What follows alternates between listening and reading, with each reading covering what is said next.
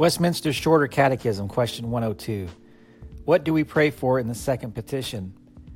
In the second petition, which is Thy kingdom come, we pray that Satan's kingdom may be destroyed and that the kingdom of grace may be advanced, ourselves and others brought into it and kept in it, and that the kingdom of glory may be hastened.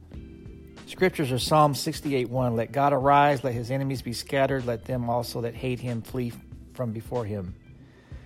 2 Thessalonians 3 1. Finally, brethren, pray for us that the word of the Lord may have free course and be glorified even as it is with you.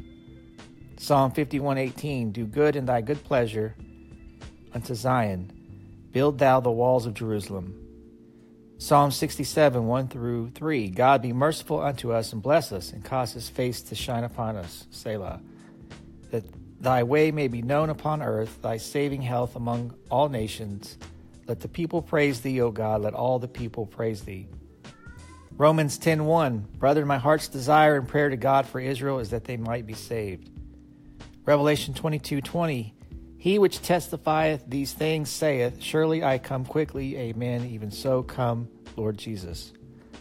And 2 Peter 3:11 through 13 Seeing then that all these things shall be dissolved, what manner of persons ought ye to be in all holy conversation and godliness, looking for and hasting unto the coming of the day of God, wherein the heavens being on fire shall be dissolved, and the elements shall melt with fervent heat.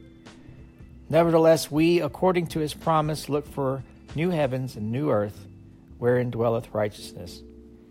This concludes the reading of Westminster Shorter Catechism, question 102, brought to you by the